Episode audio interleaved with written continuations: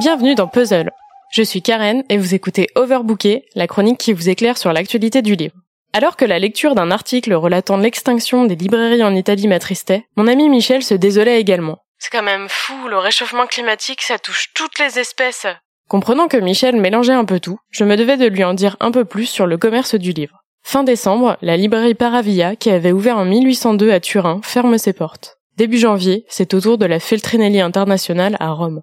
En cinq ans, environ 2300 librairies ont fermé dans le pays. Les deux sœurs qui tenaient Paravia ont déclaré Amazon nous a détruits. Et elles précisent bien Amazon, et pas seulement la vente en ligne. Pourquoi cette incrimination? Vous vous en doutez sûrement, Amazon est réputé plus rapide, plus exhaustif et moins cher. Des centaines de millions de consommateurs se sont habitués à tout trouver en ligne, à passer une commande en trois clics et être livrés en 24 heures, voire dans la journée. Trois choses que ne peut pas toujours proposer une librairie physique, du moins pas sans que cela ait un coût. C'est triste pour l'Italie, certes, mais Amazon, ça existe aussi en France, alors pourquoi il y a encore des librairies? En France, le développement d'Amazon a aussi entraîné la fermeture de librairies, mais en 10 ans, leur nombre a, entre guillemets seulement, baissé de 200. Avec environ 3200 librairies, la France est le pays où il y a le plus de librairies par habitant. Serait-elle réellement peuplée d'irréductibles Gaulois qui résistent encore et toujours à l'envahisseur? En quelque sorte, oui, mais la recette de la potion magique n'a rien de secret. En France, depuis 1981, on a la loi Lang, Lang comme Jack Lang. Ça vient de lui. C'est la loi du prix unique du livre. Les éditeurs fixent les prix de vente. Ces prix sont imprimés sur les livres et il est interdit de les vendre moins cher. Enfin, presque, puisque cette loi autorise quand même une remise de 5% maximum. Pendant un moment, Amazon l'appliquait automatiquement, en plus de faire des frais de port gratuits. Mais le site s'est fait épingler et bim, amende. Bon, une amende de 100 000 euros, ça mine pas trop les comptes d'un site qui fait plusieurs milliards de chiffres d'affaires chaque année rien qu'en France, mais ça a permis de faire une autre loi, dite anti-Amazon, empêchant aux sites de vente en ligne d'offrir les frais de port sur les achats de livres. Bilan mitigé parce que de nombreux sites ne les font payer qu'un centime, mais au moins, la concurrence est encadrée. Euh, moi j'aime bien les librairies, mais euh, je préfère quand même payer les choses moins chères, donc euh, ça m'embête un peu. Et peut-être que, comme mon ami, vous vous dites que les librairies sont pas compétitives, qu'on vous force à payer le prix fort au nom d'une soi-disant culture. D'un côté, je peux le comprendre. D'un autre, j'ai d'autres arguments pour vous convaincre. Dans les librairies, on trouve bien évidemment des livres. Toutes sortes de livres. Romans, BD, kits de voyage, livres de cuisine, manuels de couture, dictionnaires, etc. Ça peut faire peur ces immenses étagères, ces quantités de livres et aussi ces gens qui ont l'air de savoir comment ça marche, où il faut chercher, ce qu'il faut faire. Mais heureusement, dans les librairies, il y a des libraires. Ils et elles peuvent aussi bien vous aider à trouver le livre que vous cherchez qu'à en découvrir de nouveaux. Ils sont là pour vous accompagner dans le monde merveilleux de la lecture, quelle qu'elle soit. Vous cherchez ce livre dont votre collègue vous a parlé euh, avec une fille rouge sur la couverture et il y a métro ou train ou euh, peut-être un autre moyen de transport dans le titre ou encore un livre pour un enfant de 6 ans euh, très précoce et il aime les dinosaures et l'escalade. Seul un ou une libraire pourra vous aider. Ça va peut-être mettre un petit peu de temps, mais ce sera beaucoup plus efficace qu'une requête dans un moteur de recherche.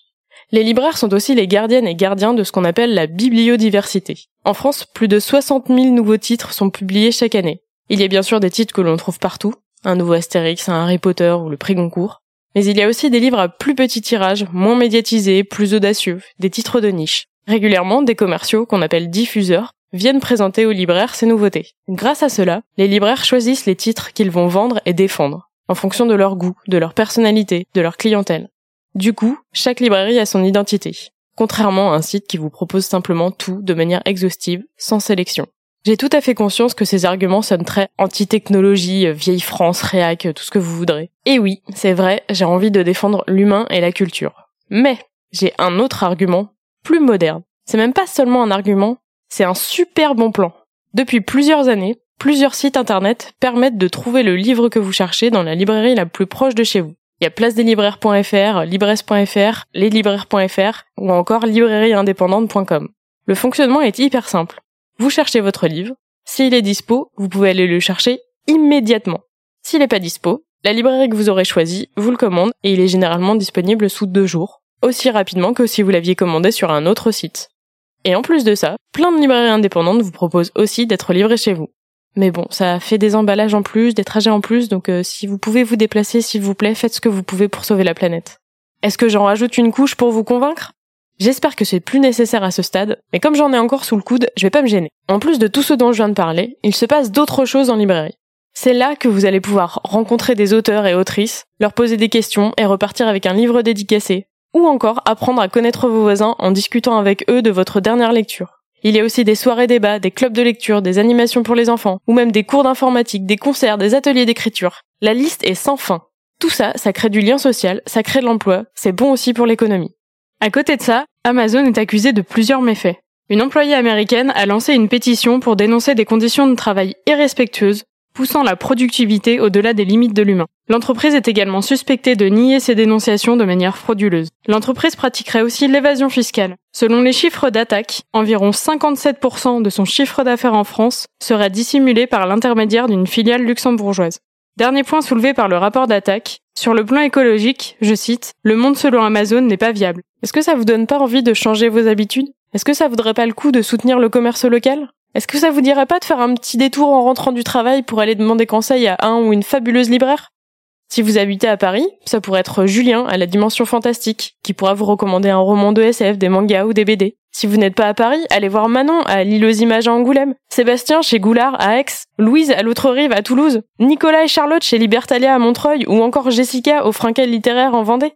Et si vous êtes ailleurs, avec les 3200 librairies qui existent en France, vous ne devriez pas avoir de mal à en trouver une près de chez vous. Sur ce, je vous laisse. Michel et moi, on va acheter plein de livres. Je vous donne rendez-vous la semaine prochaine pour une nouvelle chronique.